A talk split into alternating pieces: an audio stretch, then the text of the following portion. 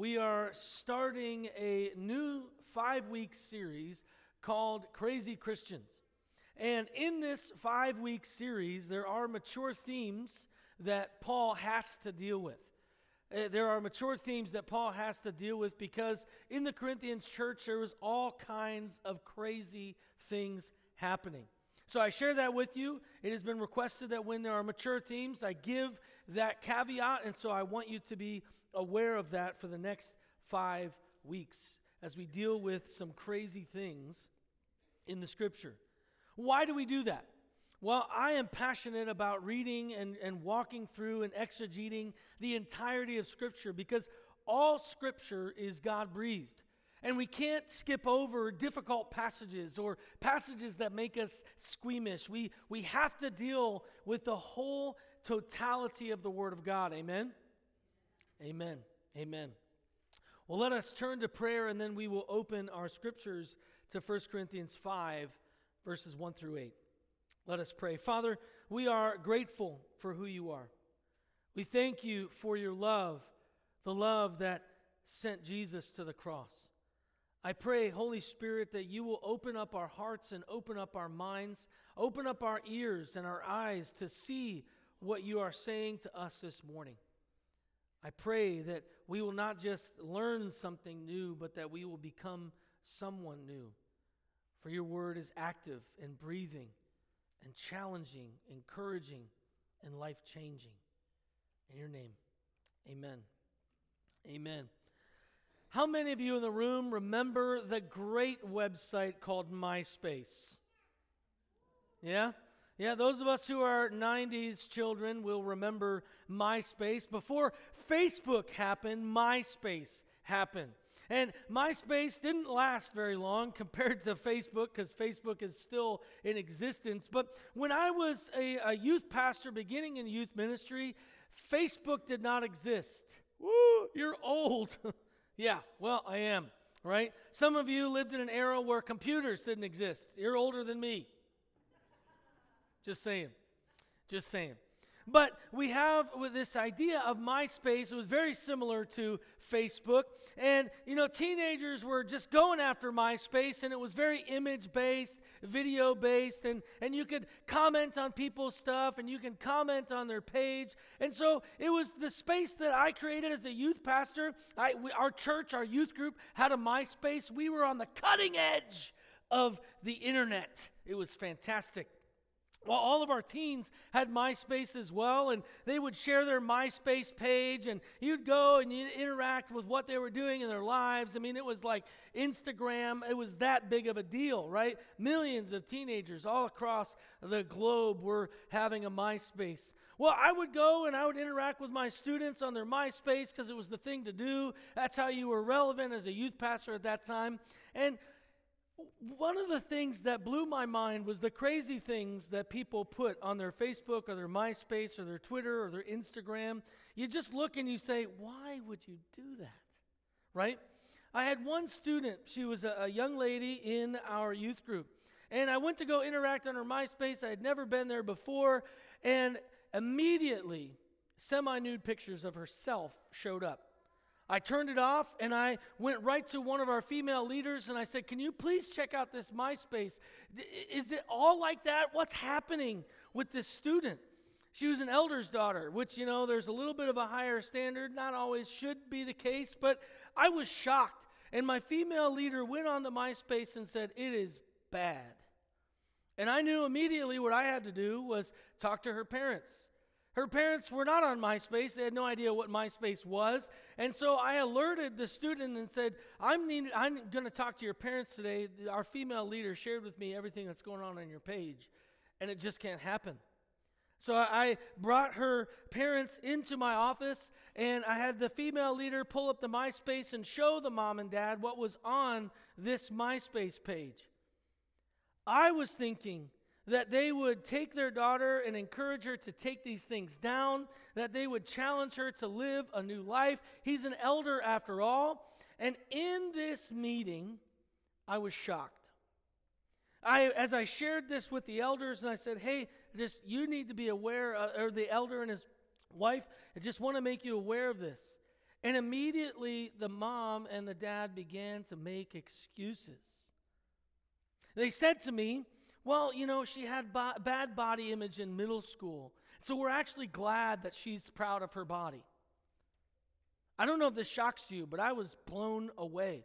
They were making excuses for this whole thing, and I, I was absolutely confused. I said, Hold on a second. This is not a, a good thing. Yes, okay, yes, I, I'm glad that she feels good about herself, but this is not the way to display it. And in the end, they did nothing. Absolutely nothing.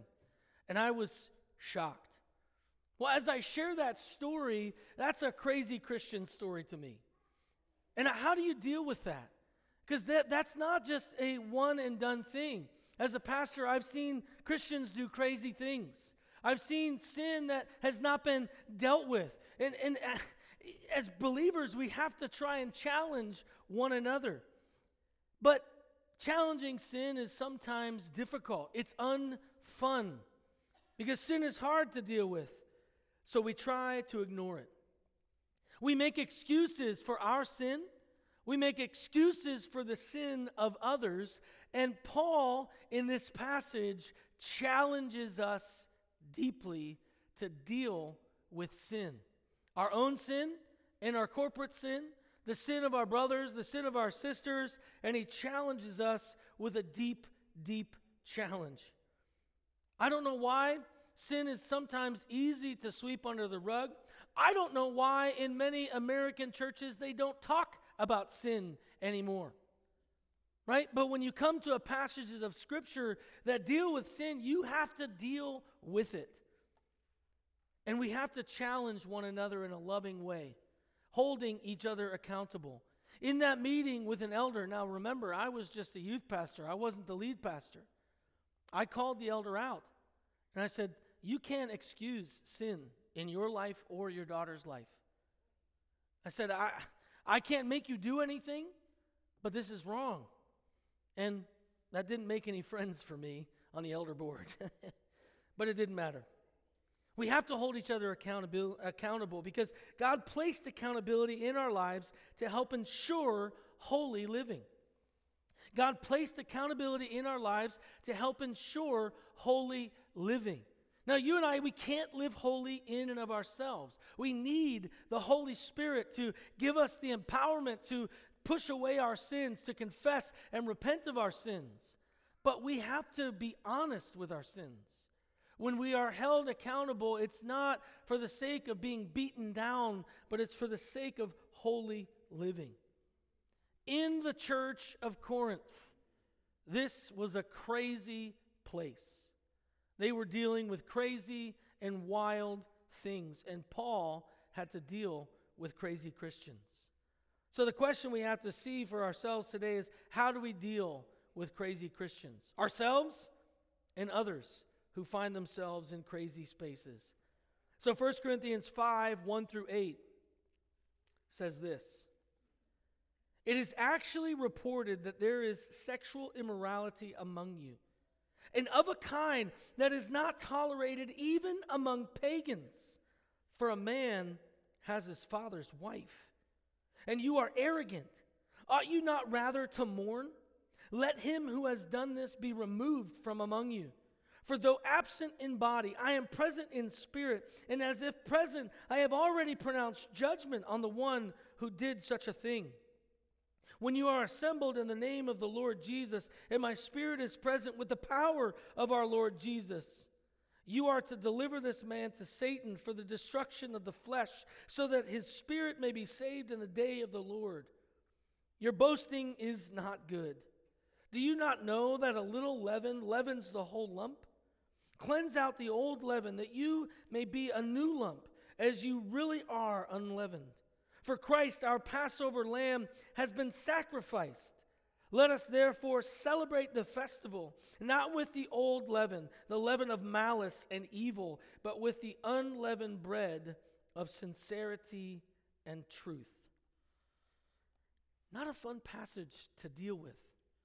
I preach this message with trepidation because it is a really awkward thing to talk about.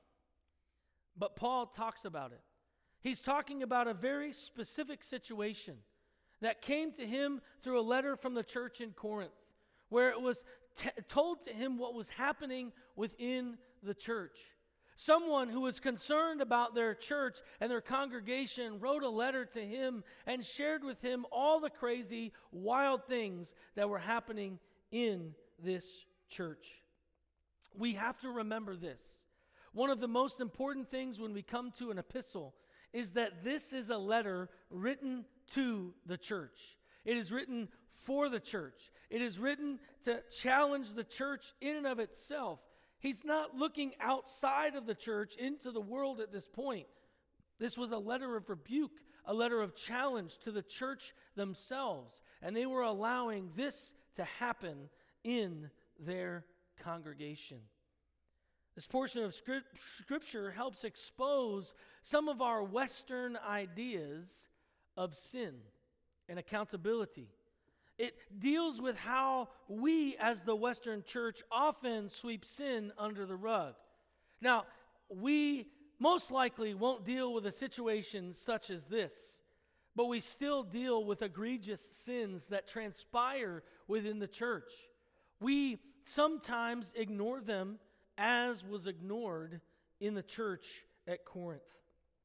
The first thing that we see Paul stating to the church in order to deal with crazy Christians is this that we are to mourn over sin, do not celebrate it. We are to mourn over sin, do not celebrate it. As he exposes what was happening within the church, he says, Shouldn't you be mourning? Shouldn't this break your heart? Shouldn't this be one of those things that causes anguish within you? that you should go and say, well, How have we fallen so far that this is something that transpires and no one says anything about it? He says we should mourn over sin. When you and I, when we sin, we should be grieved within our hearts as the Holy Spirit brings a, a, rebuke to our, our hearts and our soul. That we should be open to the Lord's rebuke, open to the Lord's encouragement to walk away from the sin which so entangles us. Even as believers, we can allow ourselves to be trapped by sin. And he says, We don't need to be trapped by sin. We have the blood of Jesus Christ. Why are you allowing this to happen? You're not mourning it like you should. There was a sense, sadly, of celebration of this. We need to understand the context of this situation. And that's why it's a mature theme. Paul says in this letter, remember, this letter would have been read to the church. He says, There is a man who is sleeping with his stepmom and you're okay with it. You're okay with this sin. It's not something that was hidden, it was something that was outside that everyone in the church knew. The verb that says has, where it says, and a kind that they, they're not even tolerated, for a man has his father's wife.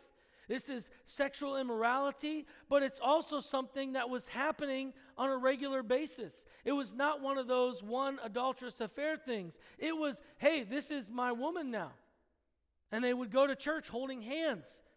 They would probably kiss in the foyer. And no one was doing anything about it. I don't know about you, that blows my mind. Absolutely blows my mind. Here he gets in their faces. He says, Listen, this isn't even tolerated among pagans. Forget about being a church. Forget about being a believer. This isn't even tolerated in the culture. What is wrong with you as a church? Why are you allowing this to happen? This should not be celebrated. This should be mourned over. And then he, he says something interesting in the passage. He says, You're arrogant. Why would they be arrogant about this? This w- would, would cause a, a, a reader who's looking through this passage, when you come to something like this, you have to ask the questions. Why would they be arrogant? They're not mourning, but he's saying that they're arrogant, that they're prideful, that this is happening in their church. What? How is this real? I don't know about you, this blows my mind. And here's what he's saying. If you were to look into the commentaries and you were to look into the Greek language of what he's saying about arrogance, is that they are celebrating that their church among believers, remember, this is about believers, not unbelievers, they're celebrating their open mindedness. Like, wow, we're open to so many things. God's grace is so big. You know, wow, yeah, okay, they're they're doing something a little different, but God's grace, oh God's grace. we celebrate God's grace because even them, they're getting God's grace. Have you heard this type of scenario in the American church? I have. I have. Where there is sexual sin, where there's adulterous affairs, and someone is, is getting up front and saying, Oh, but God's grace lets me do this. That's heresy. That's not true. God's grace is powerful. God's grace is amazing. That when we confess and repent of our sins, His grace is forgiveness. His grace is not to be abused to say, I can do whatever I want to do and receive God's grace. This was a cultural issue outside of the church, these folks who have been saved, they came into the church and they brought their cultural baggage and their cultural lies within it. Because in a city that was Greco Roman, like, like Corinthians, like the city of Corinth, there was a celebration of all kinds of sin that they could do whatever they wanted in their body and it wouldn't affect their souls. And here, this, this belief of the culture leaked into the church itself. He challenges them do not celebrate this. If I were Paul, and I'm sure that as he's writing this, he was probably weeping. He was probably mourning what he had to write. That this was even something that was happening in the church of Jesus Christ. And so as he's weeping, he's like, You should weep too. You should weep too. Because Sin brings death, not life.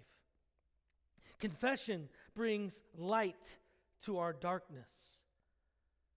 My friends, if we're living in perpetual sin in our lives and we're not allowing the Holy Spirit to bring rebuke, we're not allowing the Holy Spirit to cause us to confess and repent and turn away from that sin, we are just as bad as this stepson with his stepmom.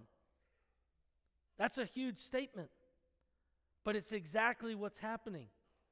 Any sin that we allow to just continue to grow in our lives and we put it in the darkness. I don't know if you know anything about mushrooms, but mushrooms love the darkness. They grow in darkness. Sin is the same way. It grows in darkness, it grows in hiddenness, and eventually it will overtake everything that you do in life. We are just as bad as the man who was sleeping with his stepmom. We need to confess, we need to repent. Again, I say the situation exposes some of the Western church's thought on sin. This idea of being so open minded to God's grace hinders us from really understanding grace. Fear of being closed minded will dull our senses to the consequences of sin. Fear of being closed minded will dull our senses to the consequences of sin. We do live in a culture, both in and outside of the church, that says if you call sin sin, you're a little closed minded. You're a little wacky. Why would you call that? That's Live your life. YOLO. You only live once, man. Go after it. Do what makes you happy. Man, if everybody literally did what made them happy, this world would be even a greater mess than it is now. If there weren't consequences like going to jail, if there weren't consequences, you know, like death for something that we love to go after, people would maybe do more things that they'd want to do. But as believers, man, we can't just do whatever we want to do or do whatever makes us happy. We have to follow the word of Jesus Christ, follow the word of God. That's why we have to read the entirety of Scripture, not just passages that make us feel good. And even some of those passages that make us feel good, right? I have a plan and a purpose for you to prosper you, and all those things. We use that passage in a wrong way. Isaiah is talking to a people who, for 70 years, are trapped. And he says, I have a purpose and a plan for you. Even though you are trapped in this moment, I'm still going to use you for my purpose. I'm still going to use you to bless the world. I know that might seem crazy and bonkers that you are trapped in a place that is continuously pushing you down. But we use this, this passage wrongly. And we need to really get back to what does the word say? What does the word mean? We have to be people who follow the word of God. Amen? And we need the Holy Spirit to help us do this. We can't be so open minded that we allow sin to creep into our lives and into the lives of other believers. So we see this idea that we should mourn over sin, not celebrate it. And then Paul gives us an image of what this looks like. How do we deal with crazy Christians? We are to hold others accountable to their sin don't ignore it. Hold others accountable to their sin and don't ignore it. Now, this has to come from a place of love, not this religious domineering where you're happy to point out other people's stuff. Jesus talks about that in Matthew 7 and in Matthew 18. He challenges us on how we are to judge one another, how we are to call one another out. And he says, first, deal with your own stuff. Because guess what? You got your own stuff. Guess what? You're wrestling and dealing with stuff, and it's a, a whole lot easier to point at someone else and be like, man, you got some shit in your life, bro, than to allow the Holy Spirit to talk about your own sin. So we must be people who are dealing with our own sin. But if we love our brother and we love our sister, we are to hold them accountable. Like with this, this situation in particular, with the stepson and the stepmom. This, again, like I said, was not hidden. It was out there. Everybody knew. If this dude had Twitter, he'd be like, My stepmom's now my woman. It wasn't hidden, it was out there. And no one was doing anything. There should have been a moment of holding him accountable. And Paul does that in the letter. Remember, this is being read to the entire church. Everyone knows who this couple is. Everyone knows. And he's like, kick them out of the church right now. If they're not going to repent, if they're not going to change, if they're not going to move away from this, kick them out. Whoa. Imagine that everyone knows your own sin, and Paul wrote a letter to our church, and someone's reading out loud, and it's like, you need to get Jim and Jane out of the church right now you'd be a little embarrassed. You'd be a little, you'd probably run out. but here, Paul is challenging them to hold this couple accountable. Oh, this is a really fun passage, isn't it? yeah, I love preaching this message.